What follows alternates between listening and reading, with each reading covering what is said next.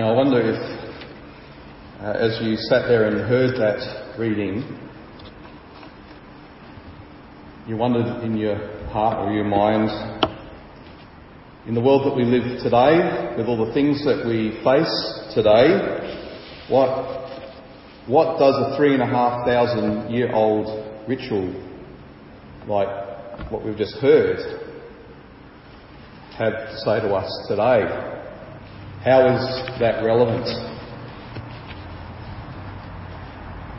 Let's get a bit of perspective. Probably for an ancient Israelite, and in fact anyone who lived in the ancient world, three of the biggest things that they had to wrestle with in life would have been what's the weather going to be? Will there be drought? Will there be floods? Are my crops going to grow? Will the weather take away my livelihood? Secondly, what if I wake up in the morning and one of my children has died of a sickness? Or what if there's a plague that goes through the whole community and all of our lives are cut short by sickness and disease? Thirdly, what, what about all the raging nations around us? What if our hostile neighbours decide to invade us and take over us? What if our sons are sent out to fight in war? There's, there's nothing new under the sun, is there? The big issues that we are wrestling with today are really the same issues that uh, humanity has always been wrestling with, no matter how far back we go.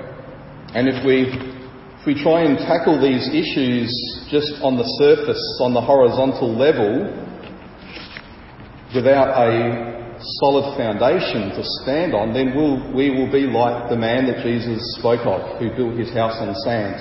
And when the storms came, there was a great fall and he was destroyed.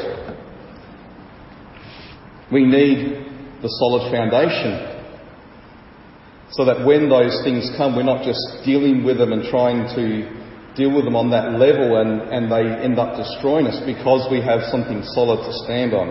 Well, for the Israelites, God's law, as it was there in the Ark of the Covenant, housed in the tabernacle, that was their foundation.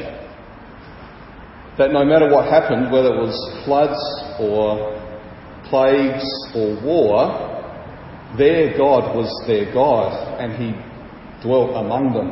And they could withstand, they could stand firm in all of those things because their foundation was in Him. As we've been seeing and as we'll continue to see, this foundation that the Israelites had point us to the solid foundation that we now have in Jesus Christ. If we are in Him, uh, none of the turmoil of this world in which we live is going to destroy us. Now, before we uh, look in detail at this Day of Atonement, I thought it would be helpful for us, helpful for us briefly to see uh, the, the five main categories of sacrifices that are outlined and prescribed in the first seven chapters of Leviticus uh, and how each of them conveyed a specific message, and that'll help us to understand why those specific sacrifices were made uh, in the Day of Atonement. Uh, firstly, there are the burnt offerings. This, in a sense, was a foundational offering. Uh, in this sacrifice, the animal carcass was burnt up on the altar as a symbol that the wrath of God had come upon this substitute in the place of the sinner.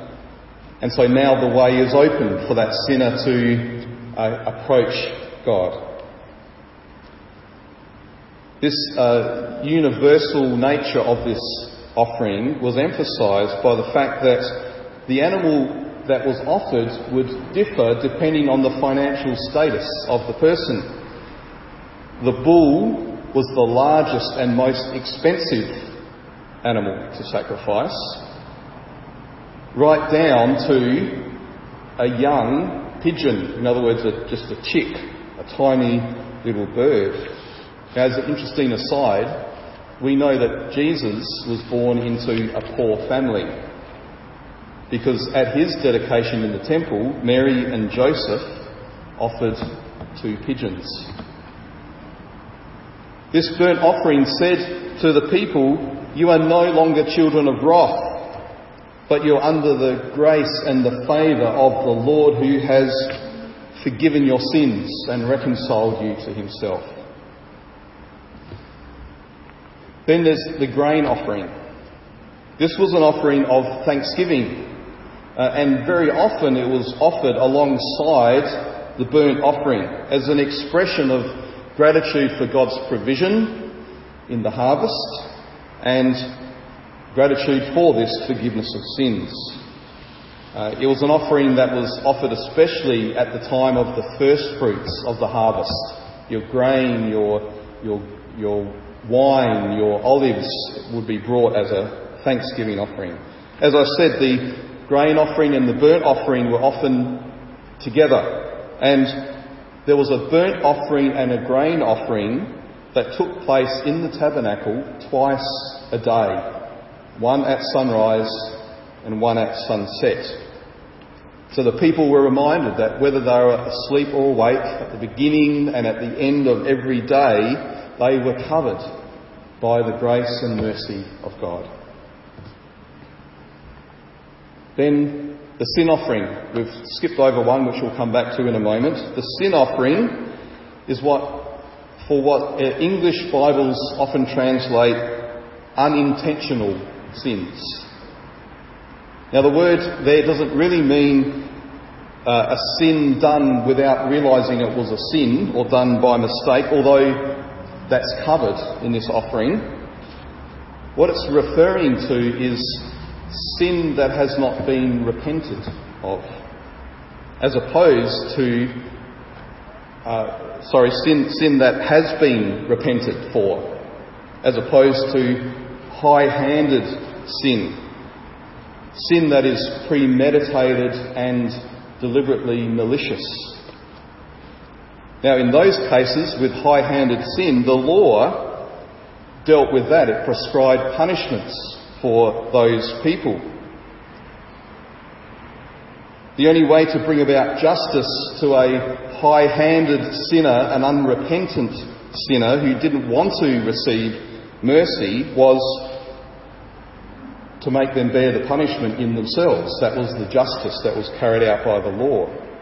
Uh, those people were those who were described, are described in Hebrews 10, where it says, If we go on sinning deliberately after receiving the knowledge of the truth, there no longer remains a sacrifice for sins, but a fearful expectation of judgment and a fury of fire that will consume the adversaries. But this sin offering wasn't for those cases of high handed sin, but those who recognised the sinfulness of their actions and the fact that they needed to receive mercy. Then the guilt offering. This was made when a person's sin had very direct and identifiable consequences for another person. They've, they've sinned deliberately or, un- or accidentally in a way that's caused harm to a person. And this offering was always made in conjunction with a payment of compensation to that person. And we looked at that offering briefly a couple of weeks ago. We saw how it demonstrates that justice and mercy work together hand in hand. It's an offering that enabled the Israelites to express reconciliation both to the Lord and to their neighbour. Then the peace offering, which um, remember the structure of Leviticus, where the central one is the key one, and the peace offering is actually in between these, uh, in the middle of these four offerings. This combined a sacrifice, like a burnt offering, with a meal. And it symbolised fellowship between the worshipper and God and between one another in the community. So part of the offering would be burnt up on the altar and the rest would be eaten by the priests, the worshipper, and they could invite their friends and family to be part of this meal. Now, out of the five types of offerings, this was the voluntary one because it was an expression of the freedom in which they fellowshipped and lived.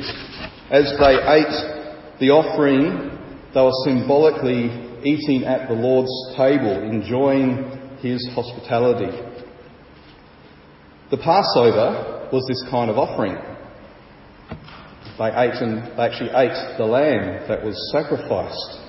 And that's why, now that the Passover has been transformed into the Lord's Supper, we call it Holy Communion. Fellowship with one another. Now, the peace offering and the grain offering, along with the fellowship offering, they're the two kinds of offerings in mind behind the New Testament's uh, statements about Christians making offerings. So, for example, in Hebrews 12, through him, then let us continually offer up a sacrifice of praise to God. That is, the fruit of lips that acknowledge his name. Do not neglect to do good and to share what you have, for such sacrifices are pleasing to God. So instead of offering the first fruits of our fields in the grain offering, we offer the fruit of our lips and we share our physical resources with those around us in need. And in Romans 12, I appeal to you, therefore, brothers, by the mercies of God, to present your bodies as a living sacrifice, holy and acceptable to God, which is your spiritual worship. We offer our whole selves to be used in the service of God, but not as a sacrifice that needs to be killed. It's a, a living sacrifice. And then we see that Paul described himself as a minister of Christ Jesus to the Gentiles in the priestly service of the gospel of God, so that the offering of the Gentiles may be acceptable, sanctified by the Holy Spirit. Here, the people who have received the gospel are the offering, uh, given in thankfulness for the once for all offering made by Jesus. So, this background to these, these offerings are good for us to know then as we come to this Day of Atonement and to see why it is the central focus of the book of Leviticus. On this Day of Atonement, there were four animals offered the bull, two goats, and the ram. And there are two types of offerings, uh, sacrifices that are made. There's the burnt offering and the sin offering. So the ram was there as the burnt offering, which was offered at the end of this whole ceremony. But remember, this is the, the offering that's twice daily offered as a reminder of both their sin and of the assurance that the Lord was merciful towards them. The burnt offering kind of paved the way for the grain offering and the peace offering. Like I said, it was a foundational offering, but there was a problem. The people, by their sin, had defiled themselves, they'd defiled the land, and they defiled the tabernacle itself. They tainted the cleanness, the holiness of this place of worship. So the, the burnt offering couldn't be offered in a place that was unholy or unclean. It had to be offered in a purified, sanctified place of worship. And it must be offered by a purified, sanctified priest. So the fact that they sinned day in and day out, even at times without realizing that they'd sinned, posed a continual threat, humanly speaking, in, to this arrangement in which the Lord was their God and his dwelling place was amongst them. So, before the burnt offering could be given, three other animals need to be offered to provide atonement or a covering to make sure that the tabernacle remained this holy dwelling place of God among his people. So the first, the sin offering, was the bull. And As I said, the biggest, most expensive of the sacrifices. Last week, we saw that a bull was sacrificed at the consecration, the ordination of Aaron and his sons. Such a large and expensive offering was required for such a high role in Israel. And in a sense, this offering of the bull was a renewal of his ordination, his consecration, ensuring the people that this person who went on their behalf into the holy places was truly, as we've heard before from um, Hebrews 7, a high priest, holy, innocent, unstained, separated from sinners and exalted above the heavens. What good is it if you bring your offering to the tabernacle if the priest who then offers it on your behalf is disqualified by their uncleanness, unable to go in and stand before the Lord for you? If the mediator between you and God is impure, then you yourself are cut off from God. So before dealing with the sins of the people, the high priest must first go in, sprinkle the blood of the bull on the mercy seat, but not before putting extra incense on the altar within the tent so that the cloud would fill the Holy of Holies and hide the mercy seat and the Ark of the Covenant from view. So even when he's behind the veil, there's a barrier between him and the Lord's holy presence. It's only after atonement is made for his sin that he's then qualified to come back in and offer a sacrifice for the sin of the people. Now, the book of Hebrews highlights how this offering points us to Jesus, not the sacrifice of the cross, but the fact that Jesus didn't need to make an offering for himself.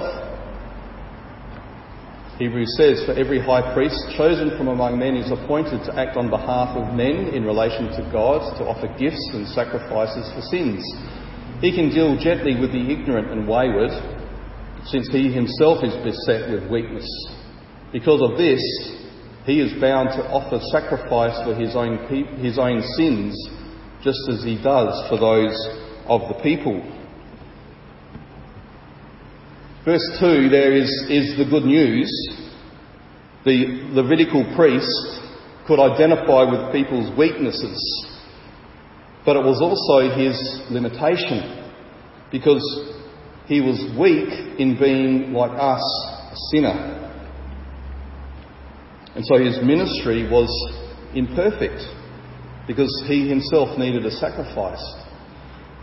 But by contrast, we're told, speaking of Jesus, he has no need, like those high priests, to offer sacrifices daily, first for his own sins and then for those of the people, since he did this once for all when he offered up himself. For the law appoints men in their weakness as high priests but the word of the oath, which came later than the law, appoints a son who has been made perfect forever. Jesus is the perfect son who took on our weaknesses as human beings, but not the kind of weakness that leads to sin. So while the offering that the high priest makes for himself help the people to know that he is qualified then to, in an ongoing way, present their sacrifices, there was still this caveat. Your high priest is a sinner just like you. And so the offerings that he's making, if he's to do that, there must be an atonement, a repeated atonement for his sin. This was designed to make them long for the day when they would finally be given that perfect high priest who's unstained by sin. So now the high priest is ready to make the sin offering for the people. And did you see how this offering actually has two aspects, which is why it requires the two goats. The first goat is the sin offering. There we are. And it serves the same purpose, in essence, as the bull. It atones for sin. It deals with confessed sin. It deals with forgotten sin. It deals with ignorant sin. It's the covering that means that anything that was missed in all of their offerings through the previous year is dealt with. It's in a way, it's a, it's a once and for all, or at least once for the year ahead. The blood sprinkled on the mercy seat ensures that the Lord will continue to make his dwelling among his people.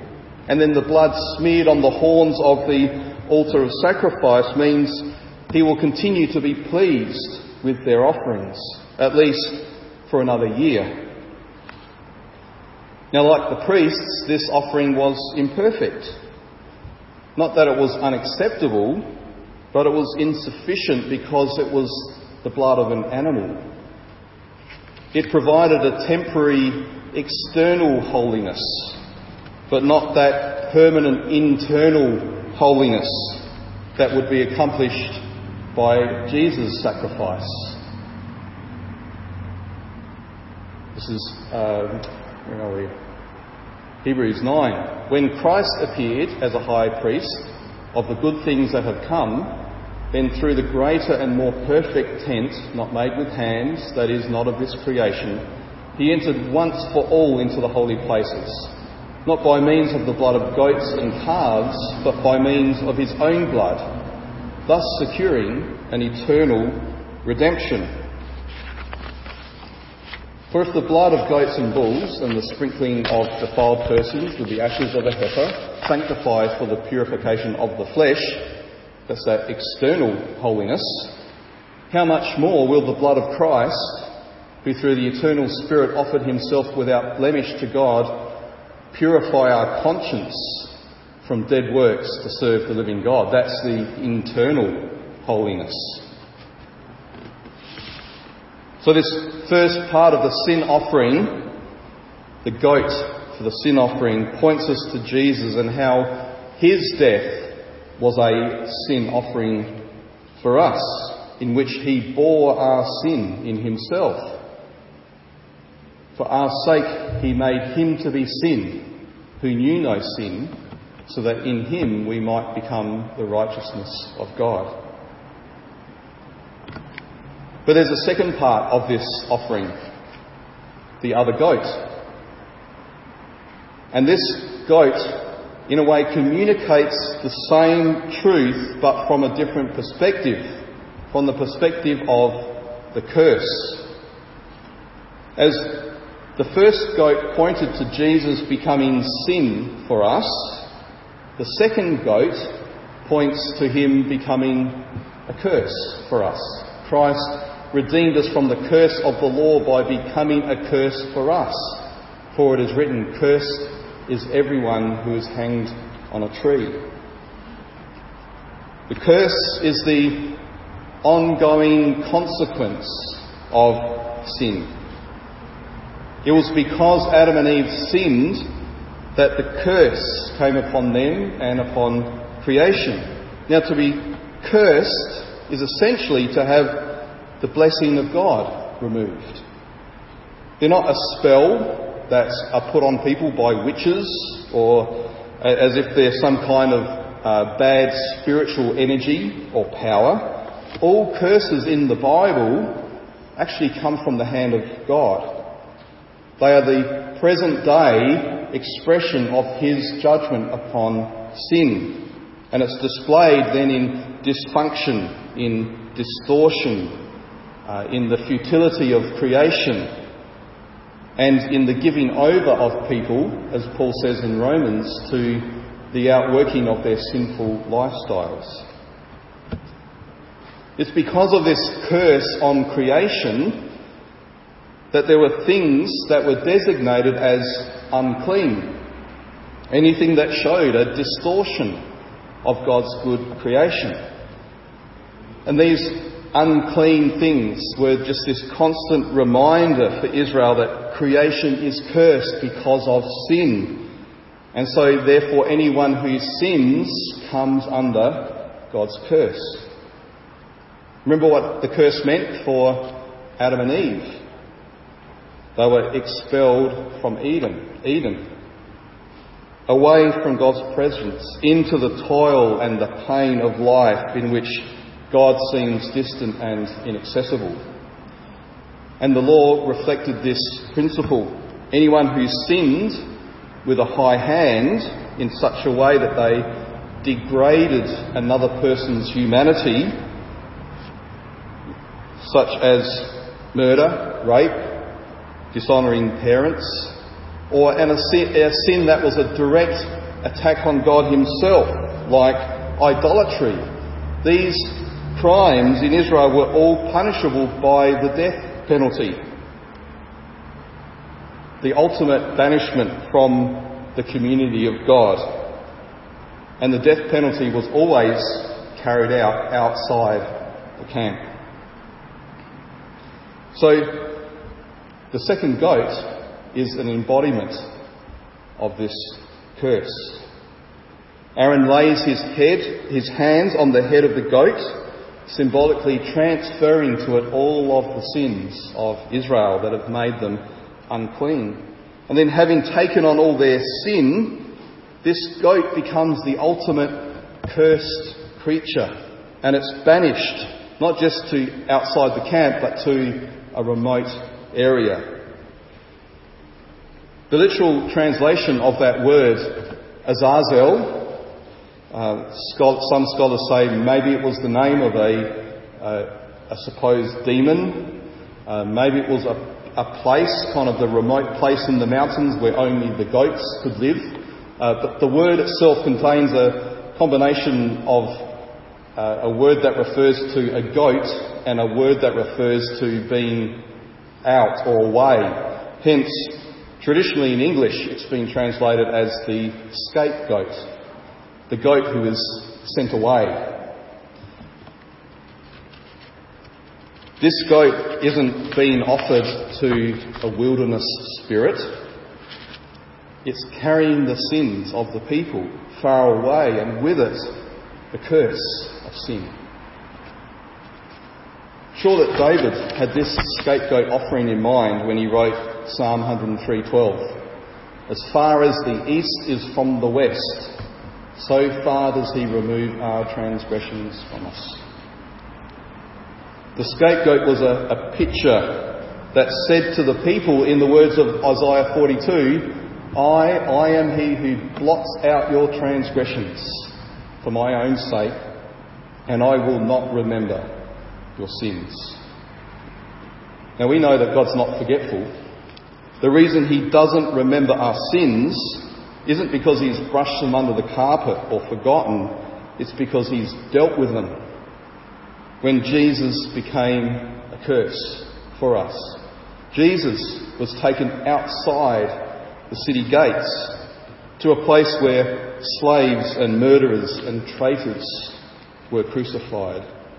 There he was hung on a tree he became our scapegoat when in, our, in him our sins were carried far away and remembered no more. So these two goats give us a, a holistic picture of the salvation that the Father has accomplished for us in Jesus. The goat for the sin offering had its blood shed in the place of sinners, and the blood was taken right into the Holy of Holies and sprinkled on the mercy seat. So we see that God Himself in Jesus has borne our sin in Himself to make the way clear for his dwelling among us. And then the scapegoat bears the totality of sin and becomes a curse and takes away our sin and removes it fully and finally, never to be remembered, never again to be held against us. There is no condemnation for those who are in Christ Jesus. Do you know that? Have you received that full, free, no condemnation? There's something else that I need to say about this Day of Atonement. It would have been horrific to watch, let alone participate in. Let's think again about what took place. The high priest is dressed not in his elaborate robes, but in an undergarment, a coat, a sash, and a turban, all made of linen. At the beginning of the ceremony, he washes his body and then he puts on these clean white clothes. But then what happens next? He slaughters a bull and he does it in such a way that all of the blood from the bull has to come out. And then he dismembers the carcass so that some of it can be burnt on the altar and the rest taken outside the camp. Now, after doing that, how clean and white do you think his clothes are now? And he's told to sprinkle the blood using his fingers. So this high priest goes into the most holy place with his clothing spattered in blood and with blood on his hands.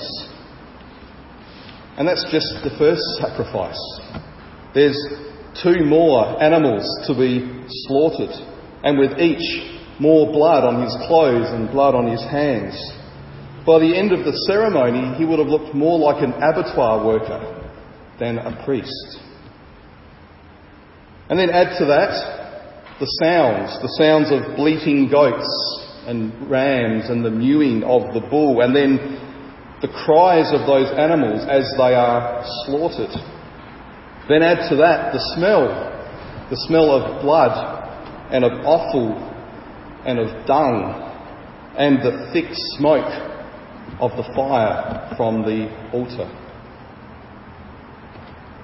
If we'd witnessed this ceremony, we would describe it using our first 21st century language as brutal and violent and even primitive.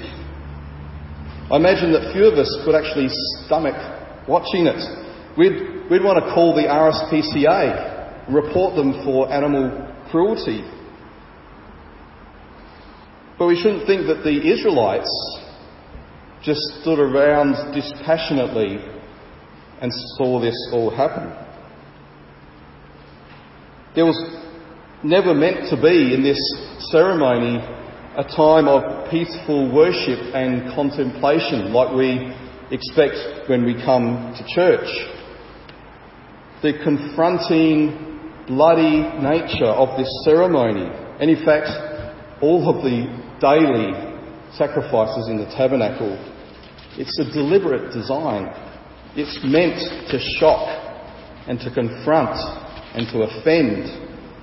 It's even it's meant to make us sick at the thought of what was happening because it's meant to convey to us the brutal, shocking, primitive and violent nature of our sin and to point us to what was required for Jesus to endure as he faced the judgment that our sin deserves.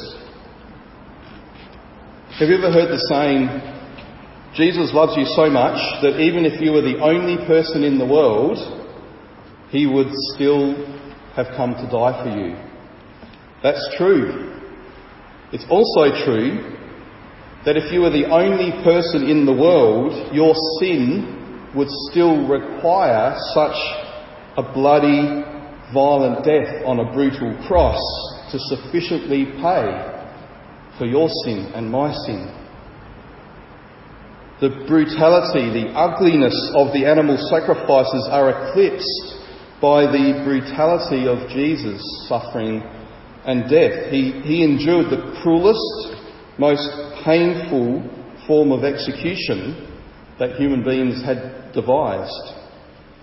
If we had witnessed his death, it would have turned our soft 21st century stomachs.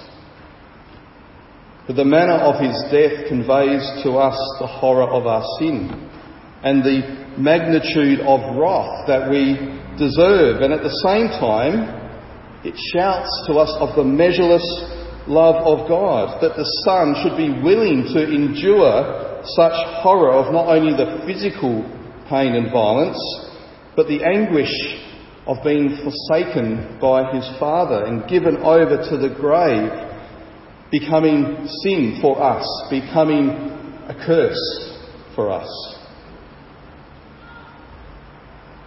We can so easily and so readily sentimentalise the cross and we dumb down the gospel to match the world's spirituality that says you're a wonderful person with a destiny and all you need to do is look within yourself and find that deep spring of goodness and learn to live into your potential.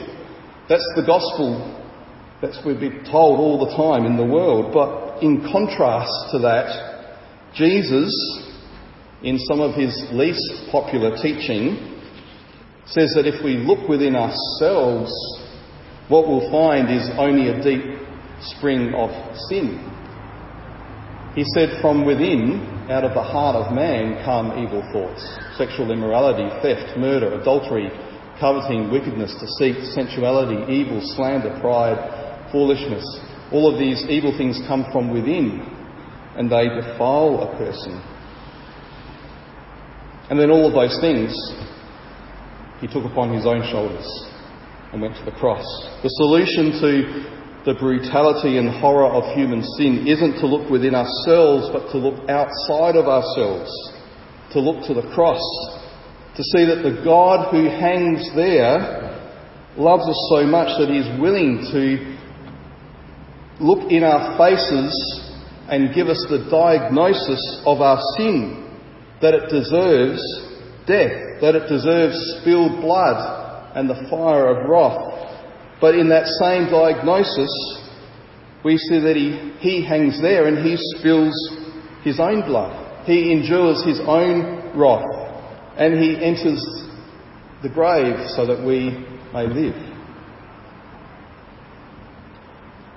There's a hymn by John Newton, the author of Amazing Grace, that expresses this, I think, very profoundly. And really, this hymn really lays the foundation for why he could write a hymn called Amazing Grace. In evil long I took delight, unawed by shame or fear, till a new object struck my sight and stopped my wild career. I saw one hanging on a tree in agony and blood, who fixed his languid eyes on me as near his cross I stood. Sure, never to my latest breath can I forget that look. It seemed to charge me with his death, though not a word he spoke. My conscience felt and owned the guilt and plunged me in despair. I saw my sins his blood had spilt and helped to nail him there. A second look he gave, which said, I freely all forgive. This blood is for thy ransom paid. I die that thou mayst live. Thus, while his death my sin displays in all its blackest hue, such is the mystery of grace, it seals my pardon too. With pleasing grief and mournful joy, my spirit now is filled. That I should such a life destroy, yet live by him I killed.